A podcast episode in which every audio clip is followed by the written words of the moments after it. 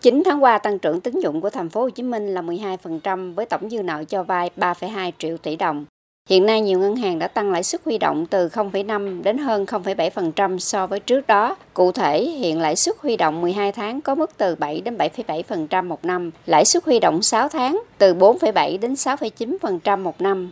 Cùng với đó, một số ngân hàng cũng đang chuẩn bị tăng lãi suất cho vay. Nhiều doanh nghiệp thành phố Hồ Chí Minh lo ngại lãi suất cho vay thời gian tới sẽ tăng cao. Trước tình hình này, lãnh đạo Ngân hàng Nhà nước Việt Nam chi nhánh thành phố Hồ Chí Minh cho biết đang tăng cường thanh tra giám sát việc tổ chức thực hiện các chương trình gói hỗ trợ lãi suất vay để thực hiện tốt nhất. Đó là gói hỗ trợ lãi suất vay 2% cho doanh nghiệp khôi phục sản xuất kinh doanh sau dịch bệnh. Chương trình hỗ trợ lãi suất vay năm lĩnh vực ưu tiên như nông nghiệp, nông thôn, doanh nghiệp nhỏ và vừa, công nghệ cao, công nghiệp hỗ trợ, xuất nhập khẩu. Lãi suất cho vay 4,5% một năm, vay ngắn hạn, từ đầu năm đến nay, chương trình này đã hỗ trợ cho doanh nghiệp vay 200.000 tỷ đồng, tăng 8,4% so với cuối năm 2021. Để doanh nghiệp có thể tiếp cận lãi suất vay thời gian tới ổn định, ông Nguyễn Đức Lậm, Phó Giám đốc Ngân hàng Nhà nước Việt Nam chi nhánh thành phố Hồ Chí Minh cho biết thêm